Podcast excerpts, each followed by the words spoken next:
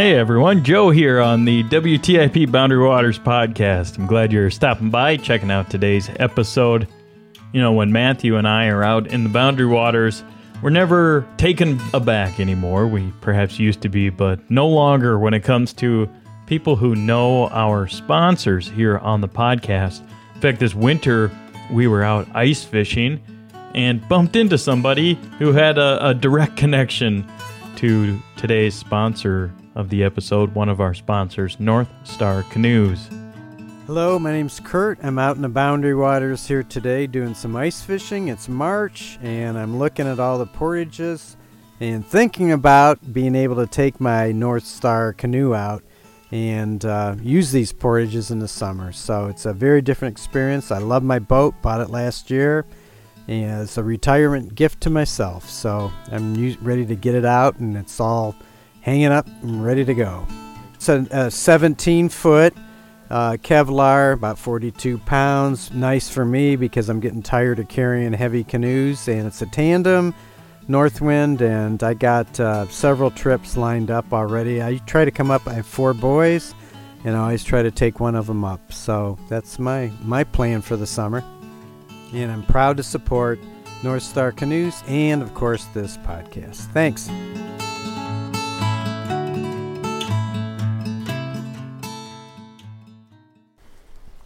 I've seen somebody pull in a 20 inch walleye while a bull moose is staring at him before, but I've never had the pleasure to experience it myself until today.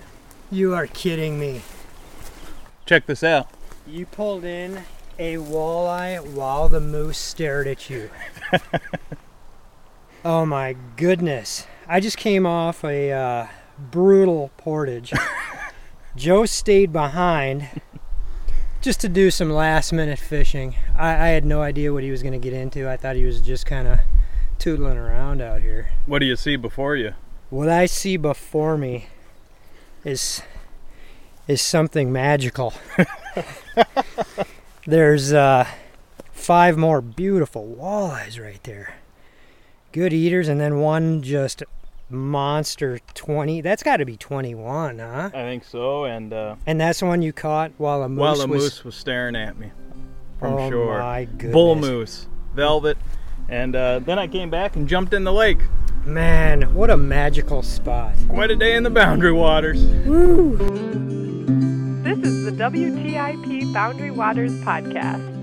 This is the wilderness that Dave and I were both introduced to as kids. You know, our first wilderness camping experiences were in the Boundary Waters.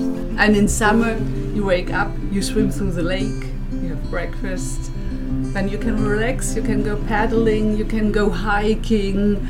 We've done this trip before to Horseshoe Lake, and I remember catching walleye there before. I went on a canoe trip in the Boundary Waters, and it's it was really cool. It was my first time. the route from Ram Lake back to Poplar Lake with with no packs, with, with only a day pack. Uh, we take it in one day. Well, you can look to Venus, you can look to Mars. I will set my sights by the northern star, and in the deep dark blue come the northern lights. Oh, and in the deep dark blue Welcome to episode 30 of the WTIP Boundary Waters podcast. I'm on the phone with your host, Joe Friedrichs. And I'm on the phone with your host, Matthew Baxley. Joe, walleye, moose on the water. I mean, this sounds incredible. Socially distanced canoeing? And it, it had it all. Uh, it had it all, yes. So as you heard there at the top, uh, you know, been out in the woods a little bit. It's such a well. We heard first of all, Matthew, in our last episode, episode twenty nine, that you and I kind of vibed on this element of social distancing in the Boundary Waters. That was a theme of where we were doing uh, the recording, and and as you're referencing here, we're still on the phone, so we're still doing things a little bit differently as far as the format of the podcast. But we wanted to take that. Uh, we hear again from from Kevin the K-Man Kramer, who we've heard from on the podcast before. Uh, he comes back for another trip to the woods, and and we wanted to really expand on this notion of social distancing in the Boundary Waters amid the COVID pandemic, which is still here on the June episode 2020. Certainly, this is uh, still completely relevant discussion, and and how we're uh, you know going about our lives, and that includes uh, wilderness canoe country travel, and and say you know what? Let's let's take this from the approach of two solo trips, separate for all intents and purposes and other than they happen to be going through the same entry point and ultimately the same lake uh, and you know we narrow it down at the end toward the same campsite. But but we incorporate all of that into how can you socially distance and do this amid covid and still get in and have a good trip so so we went for it so it's all about you know being creative adapting to uh, to keep the the safety elements incorporated into the trip. And Joe, you know what I love about the K-Man? I mean, he is just so excited to get into the boundary waters and and it's so obvious in who he is. And I'd like to propose an amendment. We can vote on this later that we call him K-Man the Joyful Paddler because he is just so, I mean, I love his attitude around just getting out there. Yeah, he, he we've talked to uh, who was it? The barefoot paddler that you've talked to before, I think was his, indeed. Yep. And, and now we've got K Man, the joyful paddler. Uh, yes, that's. We'll run it by him and see what his thoughts are. Huh? yeah, I, and I, you know, if anybody remembers the uh, hardships that the two of you endured on the last uh, episode that he joined us on the podcast, he maintained that positive attitude throughout, and I'm just, I'm, I'm really excited to hear all the details of, of your last endeavor. Yeah, and I should point out, Matthew, you know, we talk about this idea of, you know, how to travel in the boundary waters amid the COVID pandemic and this approach that we took of of having the luxury of access to solo canoes and the means of, of accomplishing this, but that it doesn't have to be, we're not necessarily setting out to say this is the right way to do it. We just wanted to uh, see if this was a feasible approach, uh, you know, two people on one permit, solo canoes, basically separate trips other than you know we we shared a campsite uh, you know we brought our own cook kits we brought our own uh, hammocks we brought everything, you know, if he wasn't there, the trip for me would have been the same amount of gear and the same amount of, of work and so forth. You know what I'm saying? Yeah, which is very different than if I were to go with the members of my household, uh, which a lot of people are doing. And, you know, we can share everything and not have to think about it. You guys just really worked hard to set this up in a unique and pretty cool way. Yeah, and and not as the template for this is the way it has to be done or should be done just more of a here's a way that it could be done if you were open to it and had the means to do so and so forth. So uh, then and who doesn't love a solo trip right joe? Uh, well uh, we're gonna find out more about that uh, funny you mentioned that. And uh, so you know that kind of transitions actually into uh, the second part of our episode. You've got an interview Matthew with a fellow podcaster from Minnesota here, and it's it's a heavy topic, but a very important topic. Uh, conversation the two of you had. Uh, Mickey is her name, and it's timely, it's relevant, and it's it's a very powerful conversation that we hear later in the episode today. Yeah, man, I'm really excited to share that with everyone, especially from uh, you know every once in a while we get to have folks on the podcast that are known even beyond our paddle community, people who are known in a lot um, larger spheres. And so it's a powerful conversation, and I'm excited to get to it. But before we do, let, let's hear more walleye and moose, man. yeah, we'll pick it up uh, right at our campsite here with uh, with the K-Man out in the Boundary Waters. Out here on a sunny day out here in the Boundary Waters, there's a few clouds hanging around still. Out here with Kevin the K-Man Kramer once again.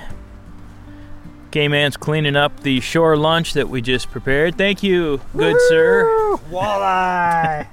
the uh, fishing has been extraordinary so far. I I give it an A a to A plus. A probably. I don't know. Where are you at on the? A plus, man. A plus. Okay. Uh, we are at a remote lake here in the Boundary Waters today. This is off the beaten path. Took some work to get in here, and kind of had to forge our own way. And the effort was well worth it. Well worth it. Uh, we've had some rain. We've had strong wind. We've had some. We're we're doing the solo paddle as uh, as we talked about there at the intro. So it's two different trips happening basically at once. We've got two solo canoes, two cook kits, two you two hammocks hanging. You name it. We got two of everything going on. Uh, K-Man's over there, six feet away, as he has been the whole trip, and. You know, really, here's one observation that I've had, came in, in addition to the extraordinary fishing that we've had, Mhm. is it's actually been pretty easy to follow the social distancing that we set out to, you know, kind of had an idea of, okay, we want to frame this around.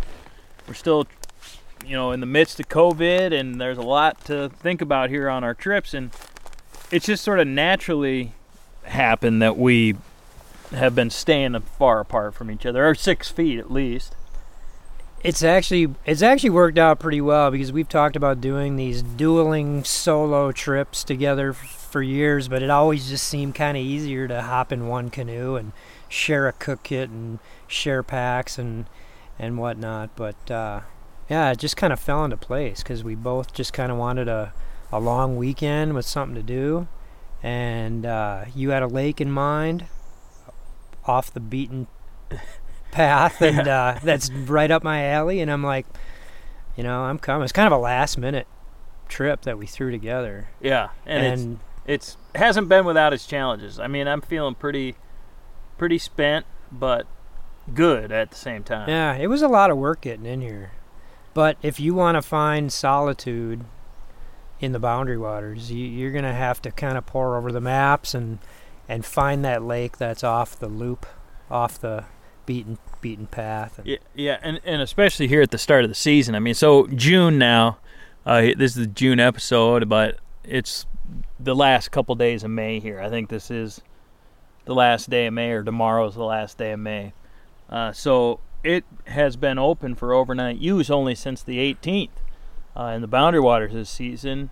It's only you know less than two weeks at this point, and there have been a lot of people Yeah. booking permits. I think the reason for that is, you know, the the Canadian border is closed, and it's probably going to be closed indefinitely.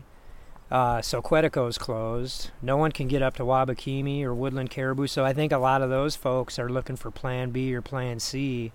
And uh, I've been talking to some of the outfitters, and a lot of the a lot of the permits are taken. Man, it's uh, slim pickings to find a permit right now. Yeah. So Exactly, which is all the more reason we wanted to go beyond some kind of a casual weekend and really get in, uh, you know, deep and, and get away from it. And certainly we've accomplished that. Uh, then on top of it, to have this kind of fishing action that we've had. I mean, here we are on our. We've only been out now for 24 hours, probably. Yeah. Give or take, uh, as far as here established at our camp and made a post and where we could actually be fishing. And we're already up into the 70 walleye territory, getting into that. and they're nice ones too. a lot of times when you catch, you know, the the t- people, what fishermen oftentimes say is, you know, you'll either catch quantities or quality, but not both. And I don't know, somehow we stumbled into both on this trip because they're all nice walleyes, all of them.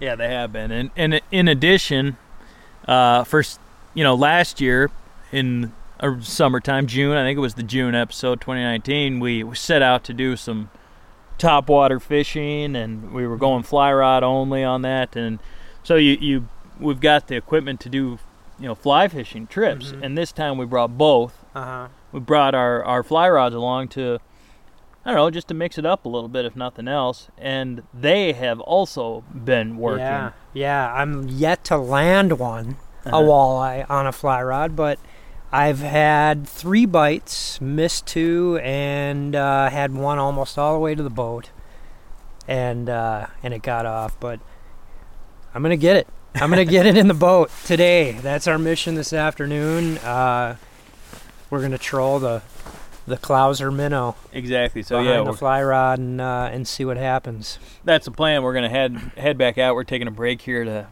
do some recording, talk about the the solo canoe aspect, how it's been going, and then we're going to head back out and troll with our fly rods because we're already kind of at the spot where we don't need to. I mean, we're running low on leeches a little bit, so we want to conserve those, and we've we've kind of gone through that wave of the anxiety of making sure you catch enough Yeah. fish on a trip. Yeah, you don't want to go home skunked, so you uh, you got to make sure you get you you get a few fish in the boat before you start experimenting with other things. Yeah, so we're we're down. We're on the downward trajectory of are we going to catch enough fish? I mean, we've already surpassed any expectation I had out here. So, so that's been nice. And another element of where we are, I think it's just worth saying and addressing kind of the elephant here in the room. In addition to COVID, we've had uh, we left the state of Minnesota at a time that it's very challenging uh, in in Minneapolis and St. Paul Mhm. and elsewhere too with the riots and the, the violence and the, the homicide that occurred on Memorial Day involving police officers and it's it's been uh, we left at a time where things were very uncertain and, Mhm. and there was just a lot of was a hard it was almost in one sense hard to leave because you know family and friends and there's you, people we you know You want to stay glued to the TV and see uh, what's happening with the with the rioting and looting and things. But and in other sense, in my opinion, it's and I think everyone kind of needs this is just to kind of get out, get out of that mode of following the news, being glued to the TV, and following the COVID and following the riots and the looting and. I I think people need that escape from from that, and uh, what a perfect place to do it, right Yeah. here in the boundary waters of Minnesota. Yeah, we've, you know, in addition to just the beautiful scenery. I mean, look at this. Look what uh, we're looking at here. We got this whole lake to ourselves, and this is a big lake. This isn't some uh, little swampy moose pond out Yeah. in the middle of the forest somewhere. This is a pretty large lake. It is, and it's just the trees are fresh in bloom. It's just a beautiful shade of green. There's some pine mixed in for contour and contrast, and we got a big birch growing here at camp. There's wolf scat down by the latrine trail. It's a pretty wild, and we have not. A lot we, of moose tracks too. We've seen a lot of a moose. lot of moose tracks. We And- saw a bear on the way in we here saw too. a bear, yeah, and we've we've worked hard to get in here. So the the wear of the physical exhaustion has surpassed that of the mental exhaustion of what happens when we're in the city or Grand Marais in my case, which you know not necessarily a city, but uh, where we're access to have access to the internet and so forth. So uh, out here, just a whole different type of feeling of exhaustion going on Mhm. not so much mental fatigue it's physical and it's really nice to be out here this is a trip i think already i'm realizing i'm to look back on and be like that was an awesome Yeah. Once in a while, you just stumble into a special trip. I mean, you set out on these trips, you never know what it's going to turn out to be. You know, things happen, and uh, and it, it all your plans kind of get put by the wayside, and and uh, and sometimes trips don't turn out the way you plan, but Mhm. but but this one did. and and so our podcast isn't necessarily all about fishing. I mean, it's a topic that comes up certainly uh, quite often, actually. And but uh, I do want to describe a little bit about w- how we've been fishing here today. It's as I said, entering into June. Uh, we've got jigs. I've got an orange jig. You've got chartreuse under slip bobbers Leech. and a leech on the jig. It's literally as simple as that. You you use the slip to find the bottom. You raise it a foot or 18 inches, and you're solid. There's Yeah. nothing more to it than that. Well, you and I have always done the slip bobber thing, but we used to do just a plain hook, Mm-hmm. and then a foot up from that, we'd put a a lead uh, sinker on there, Yeah. and uh, and then the slip bobber above that. But we've kind of found that you know you're casting that that uh, that sinker hook combination, and it oftentimes gets tangled up. And you can't find the bottom as easily. You don't know if the sinkers are. You don't know if the sinker's pulling your slip bobber down or if it's the the the uh, the hook that's sitting on the bottom. And so Mhm. with a jig, you know exactly where that bottom is, and uh, so it, it just makes it a little easier, I think. So and it adds the color and you know maybe the leech swims a different way but whatever it is it's working and then with the fly rod setup we have very basic i mean we're uh, you know essentially set up for top water either trout or, or smallmouth fishing. You know, we have floating line, in other words, and we're still using the weight of the clouser, which is a, a jig head with some sparkly, you know, Feathers. feather type stuff Yeah. behind it. Yeah, and uh, and just trolling that behind the canoe, maybe 20 feet, slow paddle, and so not any type of uh, you know above and beyond type process. Leeches on jigs under a slip bobber and trolling clouser minnows, and it has been just unbelievable. This is we've had two fish, big fish fries already. We're just living it up. Uh, the the plan is to go out and, and just lollygag through the rest of the afternoon, Mhm. pick out a few more, come back, have have some more dinner, and then fish right here from camp. Yeah, slip bobbers uh, right from our camp. We can have a campfire going and uh, and watch our slip bobber right from camp. Um, we'll hit it a little bit tonight, but I think tomorrow morning we'll hit it hard again and and maybe uh, and maybe pack up a few walleyes to take home to put in the freezer. What do you think? Yeah, that's that's definitely the plan, and I think that uh, you know the whole idea of coming out here with two different canoes uh, has you know paddling a solo is probably not for necessarily your first trip ever to the boundary waters because they're they're harder to paddle. I mean, we found out yesterday. Uh, you've got a solo Kevlar Mhm. that you uh, picked up in Tofte, and it's uh, it can be harder to turn into the wind. Yeah. And it was windy. We had to cross a big lake to get here, and and it it was not without its challenges. Right. Yeah, paddling across uh, across a uh, large lake when it's windy in a solo canoe can be uh, it can be it can get pretty hairy pretty quick. Uh, I think the the takeaway uh, from our, our trip in here was to stay close to shore, you know, in case in case a gust of wind comes or Mhm. you know, if you get sideways in that solo canoe, it's hard to straighten it back out and get it pointed into the wind. So, Mhm. yeah, I think being close to shore uh, is key with uh, with a solo canoe. Even if you have to go backtrack and go out of the way. and we did we did that a little Mhm. bit. Yep. So, for people listening, wondering, okay, well, they're talking about, you know, they did these solo trips that happen to kind of end up at the same spot. That's the theme we got going here.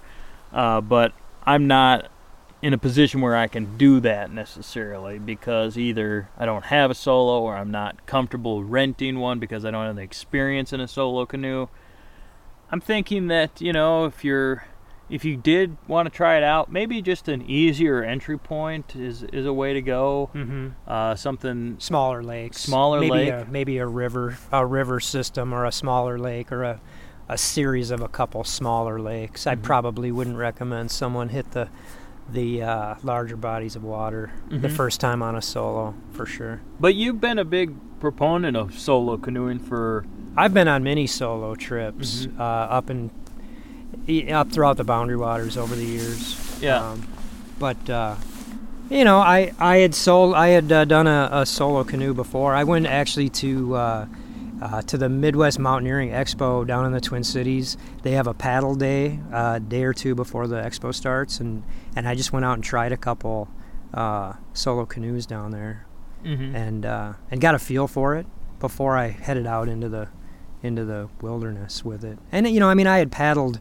tandem canoes my whole life, but but uh, a solo canoe is a little bit different, but it's something that anybody can handle if they just uh, you know if they just take it slow.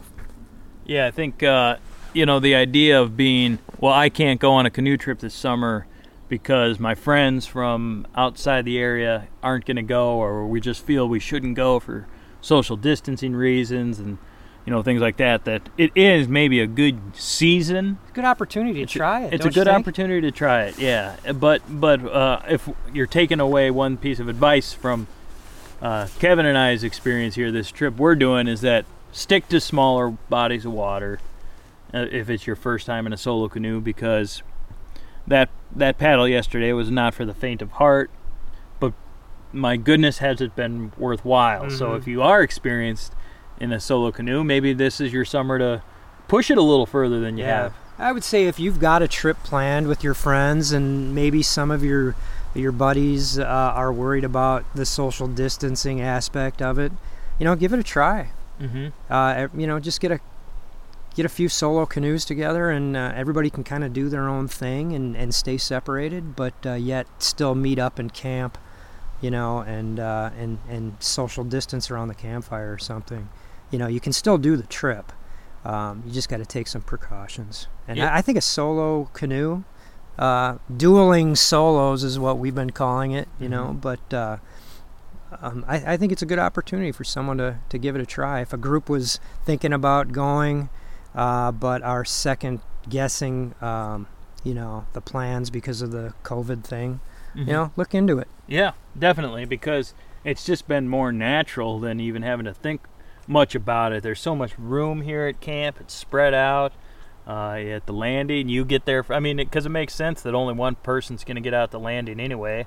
So you get there first, or whoever ends up there first. I guess just last time is what I'm thinking of it when it was you, and I just waited at the landing as though you were another group. Mhm. You know, back here to get at camp, and you cleared the space, and up I came. It's been kind of fun fishing too in a solo canoes. Uh, you know, we kind of go our separate ways sometimes. You can uh, kind of troll that shoreline. I control this shoreline, and one of us cover kind of cover more ground that way. And when one of us finds a hot spot, you know, we can kind of hey, come on over here. I found the honey hole. You know, Yeah. and uh, so I think it, it has a lot of benefits. You know, um, especially with this social distancing and stuff now too. Yeah, yeah, and uh, well, speaking of, of the honey hole, that was a magical walleye spot that we stumbled upon earlier today. I think we caught what was it, twenty six fish out of one out of one area, maybe this maybe five foot diameter hole. I've never seen that many good walleyes come out of a hole that small. all between fifteen and twenty inches, Mhm. fifteen and nineteen maybe. Yeah, we're still trying to figure out what's down there that makes these walleyes congregate in that one spot, but Yeah. for whatever reason they do. So we're having a blast. Uh, we know that it's a, a tough time. You know, we're going to be heading back to the world tomorrow and society, and we're probably going to be, you know, taken aback by some of the news. But uh, for where we're at here today, it's just been a marvelous day, and I'm so grateful to be out here. And uh, on that note, I say we get back in the canoes here and do some more fishing. Let's go find some walleyes.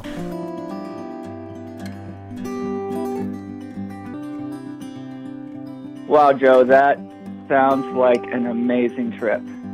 It was. It was, you know, you mentioned at the top, Matthew, solo canoeing, and you and I have talked about it quite a bit. Uh, it brings each of us a, a, a certain rewarding experience. It's it's different, obviously, than going with a group or even just another person. When you're out there, uh, you've talked about, you know, what you see, particularly when you're by yourself in the woods, is you bring that reflection aspect of, you know, you are what you bring to the wilderness is going to be a reflection of of your trip. And you say it much more eloquently than that in a previous episode but that when you're out solo it's a it's a much different experience even psychologically than than a group trip to the B dub and and so you know with that in mind uh, Matthew I wanted to talk about uh, the the fact that you know we were we were fortunate to be able to go on that canoe trip. It was a challenging time. You know, the K Man and I talked about uh, leaving uh, in the days after uh, the death of George Floyd and how that you know impacted our trip. Then there was COVID. There was it was a hard time to leave. Um, work and and home and loved ones just because of, of what was happening in the world and so we wanted to to just talk about that a little bit more or bring in some other elements of that greater conversation uh, and that's that's what you did matthew Well, I did. And before we jump into that, I just want to completely agree with you. I mean, one thing that's so cool about listening to the trip that you had is the ease at which you were able to pull it together.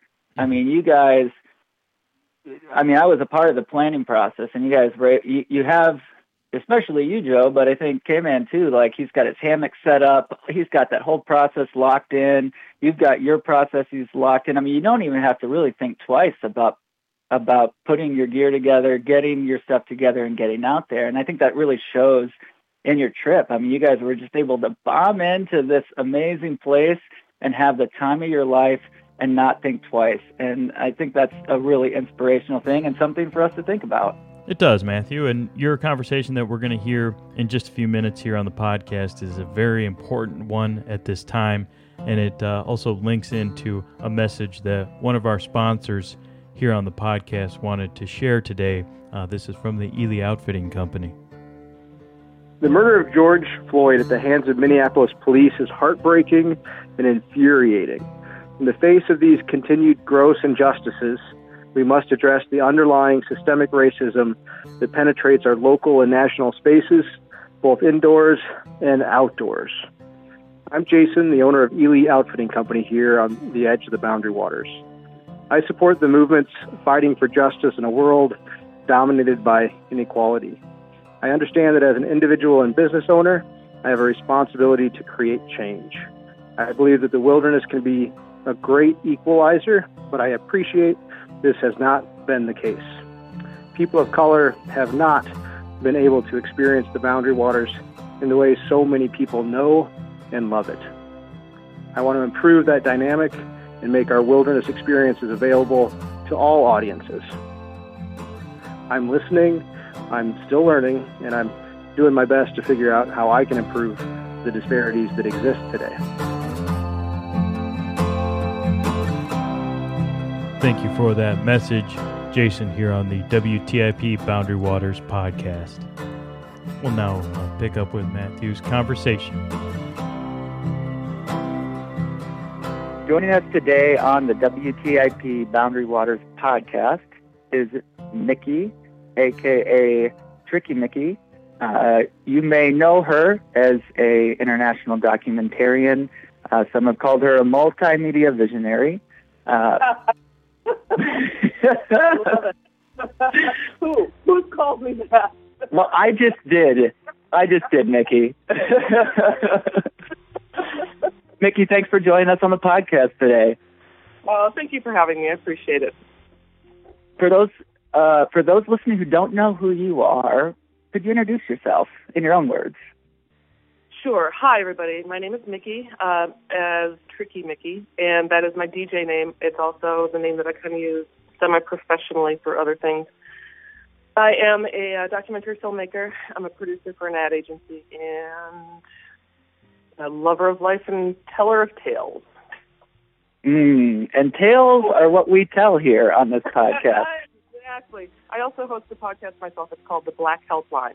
So we have that in common. Yes, and uh, I definitely want to loop it back around into that podcast because uh, it sounds like, from what I've heard, uh, uh, listening to the podcast, you guys are doing great work. Um, and thank you. Yeah, yeah, you're welcome. Thanks for putting your stuff out there, especially putting it out there for everyone to be able to um, to access. And today, uh, Mickey, we're as we do every month on the podcast, we're diving into topics of um, the boundary waters and the wilderness, and um, and what it's like to either be in the wilderness or or trying to access the wilderness. Um, so I want to just start by um, asking you, what is your experience with the with northern Minnesota in general, with the Northwoods, um, or wilderness spaces in general? Well, I've certainly done my my fair share of camping when I was a child. My dad used to take me up to Lutsen and Ely, and uh, I had friends who had a place on Lake of the Woods, so we'd go up there occasionally, but not as often as. I mean, I was I was far more, to be quite honest, far more interested in international travel than going up to the Northwoods or or really checking out other portions of my own home state. So although I'm comfortable camping, I'm far more comfortable on some weird foreign beach. mm. Yeah, you have a you have a, a wide scope for your uh, adventures. It sounds like. Yeah, you know, gotta gotta gotta get out there and see the world. Which you've done quite a bit of and incorporated into your work. It sounds like.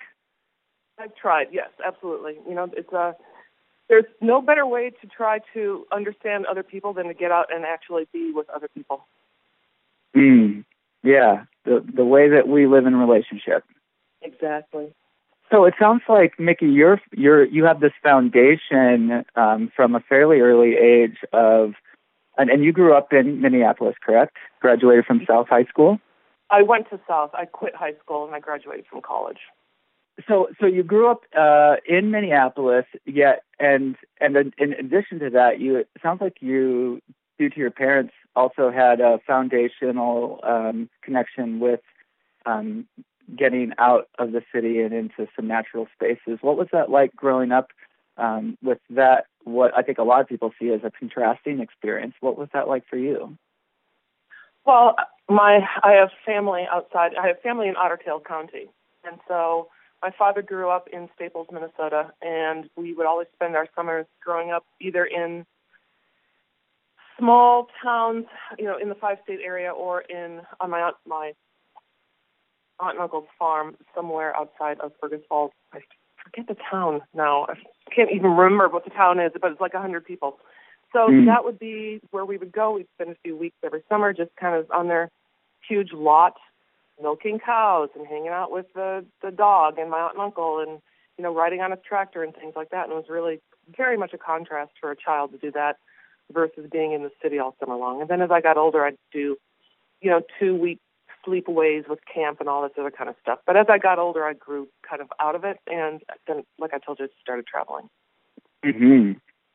And and directed your attention towards um, things that sounds like you you continue to grow to be passionate about. Absolutely. Uh, so your travels took you. You have this foundation, um, and I say foundation just because it sounds like those experiences are, are um, part of your um, coming of age in some ways.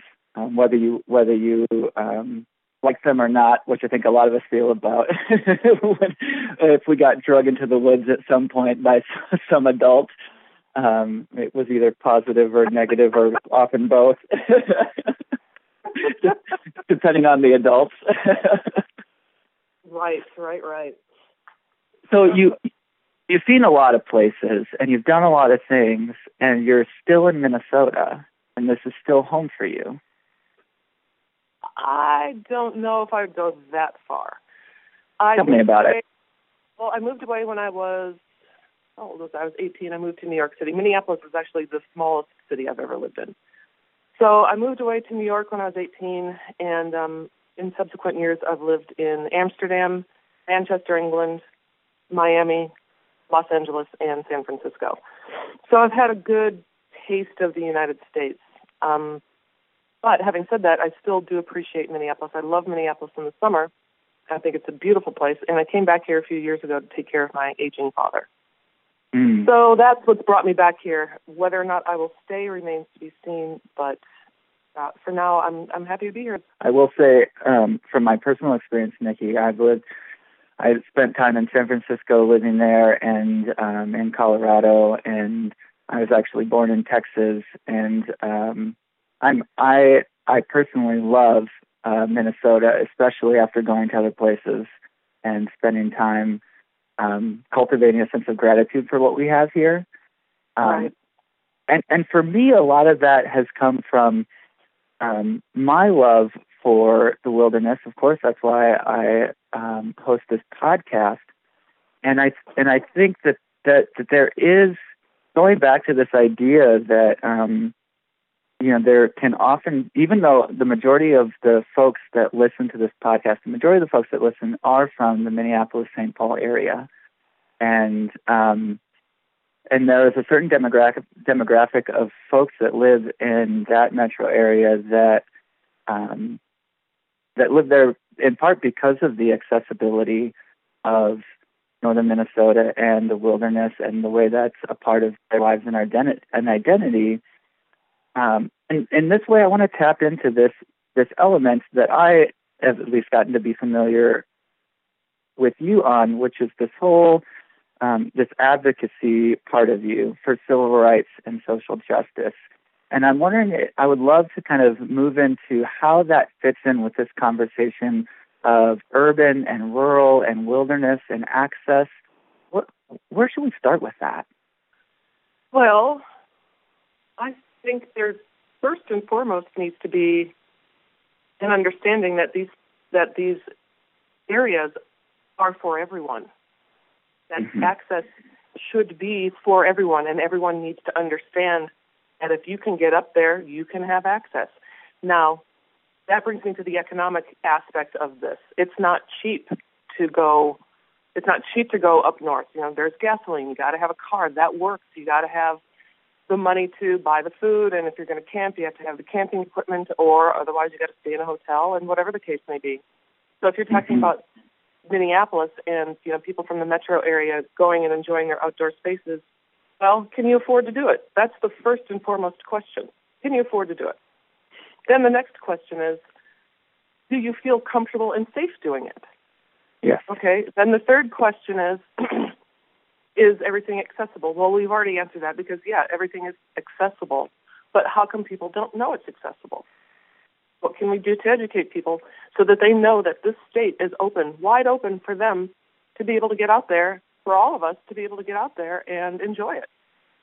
Mhm.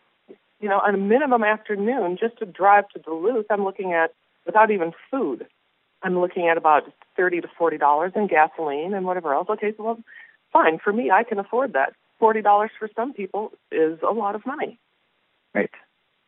So, you know, let's let's talk about the economic aspect of it, and then let's talk about the educational aspect. And by that, I mean knowing that you have this access. Right, and I and the other piece that I definitely want to talk about is the feeling of safety as well. Um, I think in the last couple of years, especially, the, there's been more, some progress and more open dialogue in the um, outdoor industry around this topic. Um, but definitely in a way that, that that trends usually unfold, where they they have a blip on the radar and then they can be forgotten. So, where do you want to start? Do you want to start with the economics? Do you want to start with the access perceptions or the feelings of safety on what it's like, especially to be a person of color in a space that's dominated by people who don't look like you? Well, I think they're all kind of interchangeable. Um, let's talk about safety. Yeah, please. First and foremost, safety and the perception of this of the outdoor spaces being generally for privileged or at least well, privilege. It's a privilege to be able to get out with your family and go and explore the wilderness and camp and and have not only the money to be able to do that, but the money to be able to take the time off to do that. So then mm-hmm. you go to a place where you're you definitely as a person of color know you're going to be surrounded by 99.99% white people. Okay. Well, that's a little off-putting right then and there because traditionally our experience and this is going to be a very blanket statement for people of color, but traditionally our experience with the majority of white people is either there's suspicion or there is I mean, there's of course there's always going to be decent people who treat you really well with the respect and the dignity we deserve, but then there's going to be those people who look at you suspiciously, who question you, who say something under their breath, who who menace you in some way, shape, or form, even if it's not physical. You're going to be made to feel like you are not welcome. So why mm-hmm. on earth, after already having to deal with the economic factor, would you put yourself in a situation where you right off the bat are going to feel uncomfortable. And then you're going to spend a week or 10 days or however long a weekend even in that situation, feeling really lousy about your surroundings and scared a little bit. That's not anything that, that entices me, I'll tell you what. Right. It wouldn't entice anybody.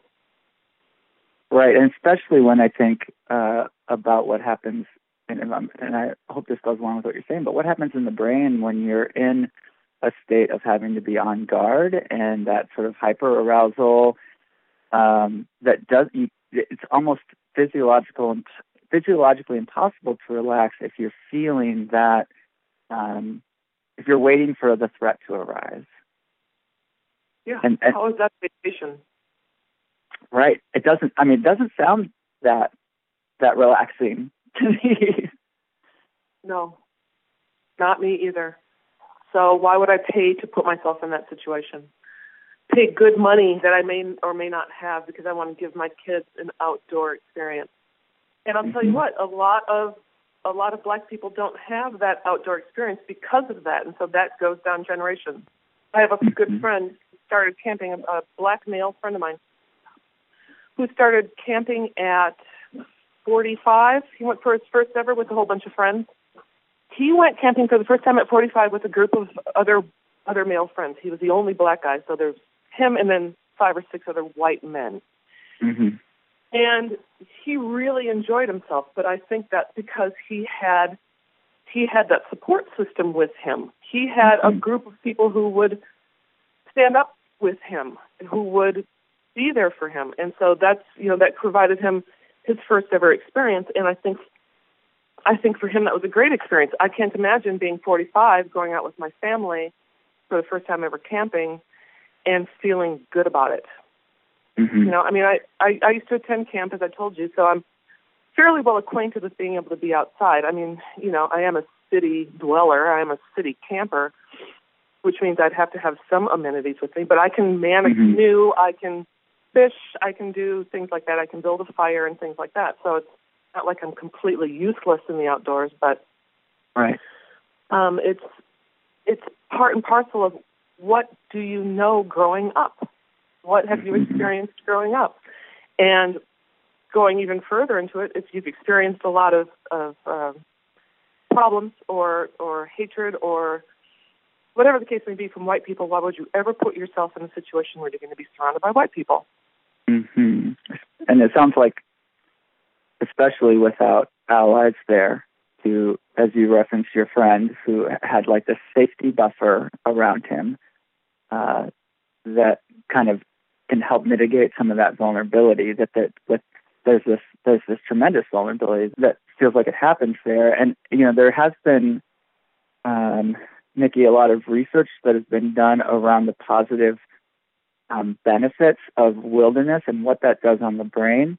And it really makes me wonder who that research is being conducted on or with and what populations, because I don't hear that same type of an outcome being flushed out as far as the benefits on um, on a nervous system that you're talking about. Right. And I think that's poignant, and I think that's worth pointing out. And and before we get into um, before we get into ways that we can move forward on some of these hard realities, I'm I'm wondering, you know, we have this sort of these relational human elements of um, feeling safe or unsafe, um, which I which I'd like to talk about how to move forward with, but even just the pragmatic side of that with economics and um, accessing gear and canoes. Are there ways to do that, or is it just become a non-option? Well, I mean, I can't answer that for other people. I can't answer for anyone else's economic, you know, standpoint or where they're coming from with their money or their desire. I mean, even Right. just like I'm saying, even just the drive itself is money, Mm-hmm. time. So, do you have that money? Do you have that time? And then, you know, and then add on that what you want to do while you're there. Do you want to take a canoe out for a day? Do you want to rent a, a powerboat? Do you want to just find some little camping spot and hang out there for a couple of nights? I don't know. It depends on what you want. But regardless, it still comes down to what you can afford and how you can afford it. Mm-hmm. Exactly. So, you know, getting. I mean, for a lot of people, a vacation is family. A lot of a lot of people, vacation is Mhm. going someplace you've never been in the hopes that you can relax. mm-hmm. So, if all this research is being done that says getting out into the wilderness is really great, wonderful. Going back to your point, who are they? Who are they? Uh, who are they surveying? And how is Mhm. that survey being doled out? And then could they just do a separate one for black people and how we're feeling out there? I'll tell you what, for myself, I have a very active imagination. And so not only is it that somebody's just going to come out of the woods and machete me, Mm-hmm. Right. it's also, I watch way too many police dramas. Um, also, it's also one of those things where I don't, especially as a woman, I feel even that much more vulnerable. So I feel Mhm. vulnerable as a woman. I feel vulnerable as a person in the woods, and then I, on top of that, I feel vulnerable as a person of color. So camping as I get older, unless I'm with a huge group of people, is just not relaxing for me at all. And then, oh, forget about wood ticks. Forget about forget about all all Mhm. ticks and anything else that I could possibly catch out there. Yeah. Yeah, uh, it's. I love the wilderness in theory. I love looking at it. I love lakes. I love the serenity that I feel when I'm looking at something like that. But it's me looking. It's me not being an actual active participant. right. 'Cause that's Uh, too almost an observer. Yeah, it's too much for me. It's too it's too nerve wracking for me to be an actual participant. Right. You know, and coming from the perspective that I have of a white male, you know, I in the same way that um, you have this intersectionality of that that gives us, you know, a, multiple layers of vulnerability. I have these multiple layers of uh, privilege that allow me to feel um, completely comfortable um, when I look around and see the majority of people around me in the wilderness, they look just like me. And I think for for those of us who, especially are white men, it you know we can be very ignorant in that privilege and say, well, why wouldn't anybody love this?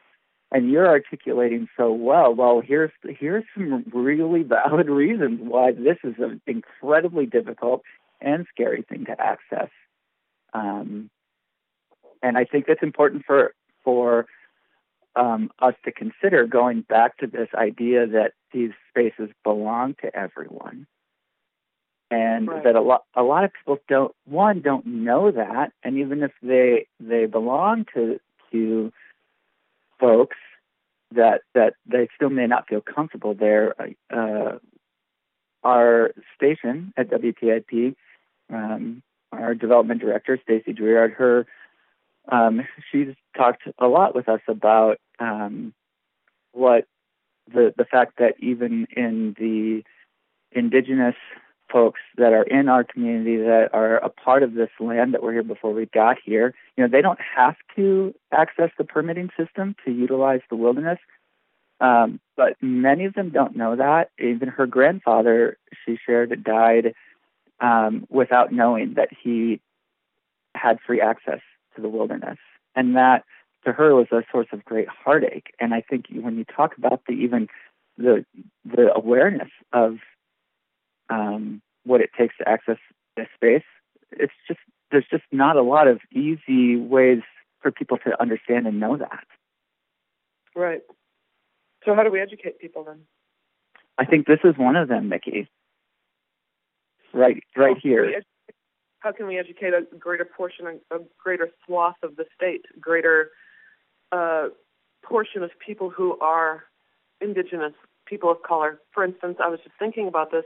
When I go around the lakes here in the city, the lakes are filled with people who are fishing. They're they're filled with people who are enjoying the you know the the beach or just walking around the lake. People of all colors, creeds, sizes, shapes, nationalities, you name it. So why can't we take that and move it to all of the other lakes and outdoor areas of the state so that everyone can enjoy it however they can access it? So Hmm. how can we educate people that this is an option? If you can get there, this is an option. hmm And then how can and we make- make them feel safe doing it? Right. Right. Uh, and and in my mind, uh, checking my immediate uh, perceptions and biases when I do see uh, people that don't look like me, people of color that are here. What I mean, you know, you you talk about um, uh, sort of uh, built-in biases. Like, what are you know? For me, it's about being aware of what are the first things that come to my mind and how am I reacting to that, and how am I making other people people feel in a space that I dominate. Well, let's let's answer that. How? What are these biases? How? How are you dispelling these biases in your own mind, and how are you moving past them? I mean, that might help your listeners a little bit to know that they're not alone in feeling this. And what do you do to to say, hey, you know what? The way that I'm thinking, the way I'm feeling, the way I'm reacting is all kind of weird and messed up. Let me check myself. Exactly. Uh, how do you do? I'm I'm I'm going to share some immediate things that come to mind. Is that okay, Nikki? Please, yeah. Yeah. So I know that um, most often when I see uh, a group of uh, young people of color in the wilderness, I think, oh, there's a camp, and I look for uh, people that look like me to figure out who the leaders are, and that tells me a lot right there that I don't expect to see uh, people of color leading other people of color in the wilderness. And and it makes makes me ask why is that? Now I've had a lot of time to think about that because of other um, friends in my life that uh, I've gotten to talk to. So I am I think I'm slowly trying to become better educated as to the things that we're discussing. Um, and I think because of that, because of those um, implicit biases that I experienced in my mind, you know, I worked uh, at an outfitter for many years up here, and whether good or bad or right or wrong, when I saw people that looked outside of the norm coming in to access wilderness spaces, you know, my biggest desire was to celebrate and encourage what they were doing and be pumped and be a resource to those folks. And to know that I I saw that difference and to be very careful how I reacted to it. Um, because I want I want this place to be diverse and accessible. And and I don't know if that's uh, I don't know if you know, as a, as a person of privilege, I always feel a little anxious sharing my perspectives because I'm always like, oh man, am I going to be wrong about this, or is my reaction going to be um, somehow further off off putting, or and so you know, I'm, that's that's the best way I've learned to try to proceed, I guess. See, this goes back to maybe a little bit of what Joe and I were talking about earlier, which is kind of the the education and putting yourself in a sympathetic or putting yourself in the in the place where you're able to be sympathetic or empathetic to what's happening and understanding that the way that you're thinking may not be the way that it, you should be thinking. Right. And so it, to me it's interesting to to have people be honest about what they're thinking or they're feeling or they're reacting and and dissect it consciously as opposed to just brushing it away, ignoring it, um, or reacting reacting in a way that isn't appropriate, or worse yet, is so inappropriate that it becomes that it escalates and becomes something more than it should have ever been. Mm-hmm. So, you know, people are going to have reactions. People are going to have questions and everything, but at least we can start a, healthy conversation in terms of what are these reactions, what are these questions, what are these these feelings that you have and then Mm. take it from there because if we can't even do that then how are we ever going to change if we can't if we can't talk if we can't engage in a dialogue how can we ever change and this goes back also to what i was saying earlier too about being divisive. You know it's it's so hard for people to admit that they're wrong. There's nothing wrong in mm-hmm. fact i think it's very noble when somebody can say hey i'm sorry i was wrong. In order to do that, you have to be able to be a fairly self-aware person, mm-hmm. and and with that, you have to say, you have to be able to and have the strength to say, actually, that's just wrong. It's an injustice. It's um, it's detrimental. It is all of these things. So, you know, I think it's really great that you can say, I've had these reactions. I, I I've been feeling these feelings, especially about looking for the white the uh, the white camp leaders. I think that's you know it's a good start to recognize that the way that your your your patterns need to change, or that they should change. So I yeah I think that's a great great start. So in that, I want to acknowledge something that I think is easy for me to do, and I already noticed I was inclined to do in our conversation, Nikki, which is, you know, I want, you know, my inclination is to say like, well, you you tell me what needs to change, and and I think if I'm really painfully honest with myself, uh, like I don't need to be told from you what needs to change. I can look inside myself and see that. Um, I can look Bingo. Yeah, and and and and I, you know, you talk about this idea of right and wrong and justice, and you know, I know that it's right for these public spaces to feel safe for everyone. And I know that that feels right to me, and that if I want that rea- to, to be reality, like I have to do my work to make that happen. Right. And I think that's harder to that's harder to say out loud because I don't exactly have a silver bullet for what that is going to look like. And that and I don't think that's an there's an easy solution there except for a lot of hard painful conversations and experiences. And I, and I think you're right that is very noble but I think that is uncomfortable and a lot of us don't like to be uncomfortable in those spaces. But it's worth No, it. Well, I mean, you know, there's no reason in the world why whomever, you, the DNR, for instance, couldn't reach out to communities of color and say, this is your space too. I mean, Mhm. that's, you know, they're there to let us know that they're there. Mhm. so Right. why can't they reach out to to communities of color? There are lots of organizations, nonprofits in this city and throughout the state specifically for people of color and indigenous communities. So why aren't they being approached? Is it that nobody wants to have the hard conversation person to person? Is it because it's easier to uh, remain in the background and and just kind of throw the information out into the ether and hope somebody picks it up? What's you know? I mean, I'm not. This is kind of a rhetorical question, but it's one of those things where I know that I can access these lakes and these streams and and these areas. I know this, but you know why I know this? Because I grew up with it. Right. Because I have parents. I had a, a father who enjoyed it, and so we would go and do it once in a while. But not everyone has that. So how can we make it Mhm. so that everyone at least knows it's an option? If they want it, if they can afford it, sadly, if they can afford it, it's an option. hmm Exactly. And I think, you know, recently with um, a very predominant organization like Friends of the Boundary Waters putting out a public statement um, acknowledging that a place like the Boundary Waters is, uh, you know, structured in a way that does exclude people of color is um, a powerful way to start those conversations and to take ownership of that.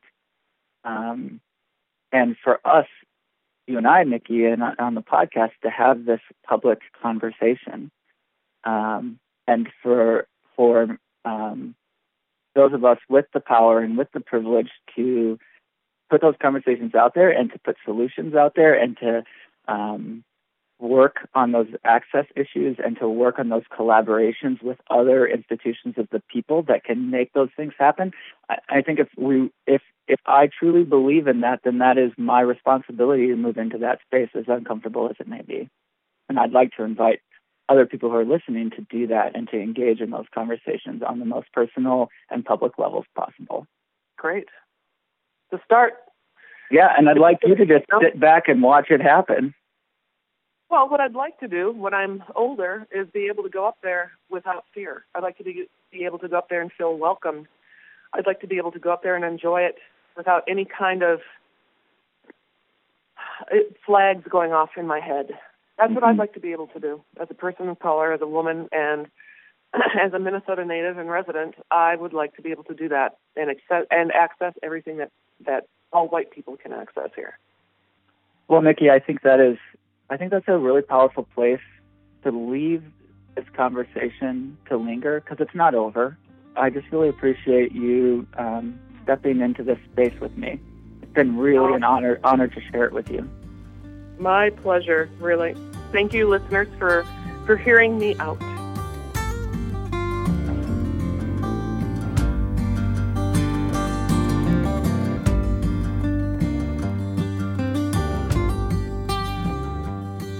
Matthew, that was uh, that was a great conversation. I, I loved listening to it. I'm going to listen to it again, as a matter of fact, because there's a lot that I want to process through and, and that I took away just on on the initial listen. So you know, for our, our one of the benefits of our platform on the podcast is that you can go back and listen to things again, and it's available for for when it's convenient and and easy to listen to. And I think uh, particularly uh, with your conversation there with Nikki, that that that applies that ability to maybe listen to it again or think about it a little bit more. Uh, you know, one thing that that I wanted to touch back on. We mentioned this in the middle of the episode today, Matthew, is the luxury of uh, that that the K Man and I had about our trip and how basically how easy it was uh, for us to get to the woods. And we went in a ways. We worked hard to get to where we were, but the the you know the planning, the logistics of the whole thing was was not really a thought. You know, as far as can we go, it's it's should we go maybe was more of a, a factor at least in this stage of, of society and so forth. But never or how do we go? Yeah, how do we? But never do we have the means to do it. You know, that never entered our equation. And uh, in, as far as you and I have looked back on our paddles that we've done together, trips to the wilderness, we've never talked about that either. That's never been a a, a turning point or a, a thing that we had to address. You know. Exactly, and one thing that I, you know, we I love about the podcast and the stories that we get to share is that it always leaves me thinking and contemplating and you know often it's about uh, thinking about my memorable experiences or thinking about my powerful experiences and i think this conversation with nikki is really no different than that. Um, and i typically after after an episode i'll connect with people around oh what was it like to hear that? And and the conversations that unfold from the storytelling. And I think this particular conversation with Nikki really invites us to continue to have some really important conversations uh, around, you know, like what set me up to get into the wilderness? Like what sort of things got me going in that space?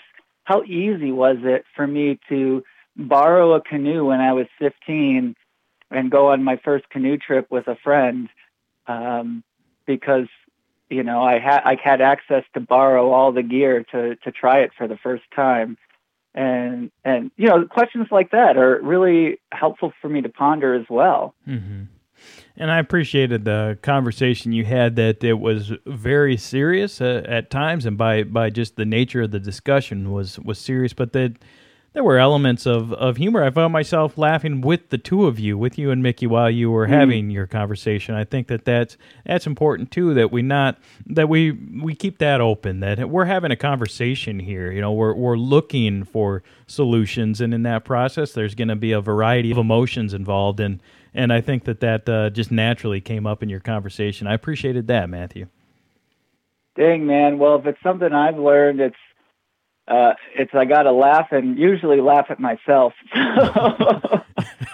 well, we, have learned that keep, keeps me humble. yeah, we learned that while we're out fishing because if you can't laugh at yourself when you try to cast and the line is tied around six times at the end of the rod, if you get, you know, because I've seen it, I've done it myself. I've I've slammed the rod down in anger and disgust, and I've watched my friends do it but if you can't laugh at it sometimes too, you're not going to get anywhere. You're not going to make progress. You're probably going to quit fishing, you know? Mhm. So there it is. Same really goes Yeah, same really goes for all of this and it's powerful to have conversations that can challenge our perspective and help us to grow and and finding that shared humanity of humor in that process is I think one of the easiest ways to move through it. And I, I really hope that this episode sparks a lot of important conversations that are filled with sort of those things that can unite us as well.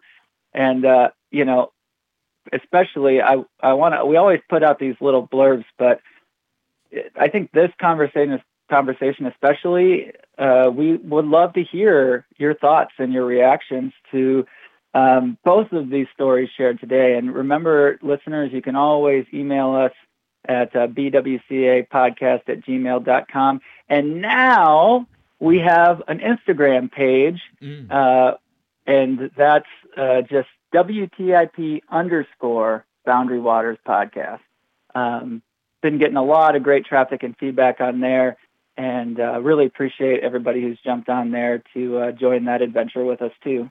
Yeah, excellent. And as always, too, you know, thanks so much to our sponsors for uh, their support of the podcast. We know, you know, a lot of the businesses have been impacted by COVID and, and just a number of things. And uh, we're, you know, the paddling community, uh, you know, moving forward into summer 2020 now. And, and just, uh, it's, there's just a lot of stuff to think about. And, and there was even a lot within today's episode. So hopefully people, as you're saying, Matthew, are able to, to take something away. But also, I think another key element of the conversation with Nikki was let's have questions. Let's not be afraid to ask the questions because otherwise, how could there be progress? So uh, that's what the the podcast email is for, or or give us a call at the radio station, and uh, we'll just keep these conversations moving forward. Uh, it's episode 30 of the podcast, Matthew. That in and of itself uh, is, is something to I think we should note and, and be be proud of here and, and feel good about mm. and and uh, you know, to, to wind down the episode, though, I wanna I wanna get back to the fact that it's okay for you to laugh at yourself, Matthew. But if you ever laugh at me when my line's tied around the end of the rod, dude, I'm diving up in front of the canoe, Matthew. I'm coming after you, man. You hear me? I'm Joe, calm down, Joe.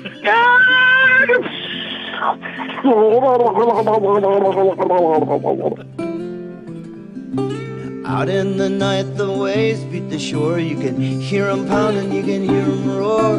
Oh, roll me, rock me in my dreams. You can roll me, rock me in my dreams. So I like to sing, I love to dance. I play the fool if I got the chance. All around the campfire light, all around campfire light all round, all round, all round the campfire light.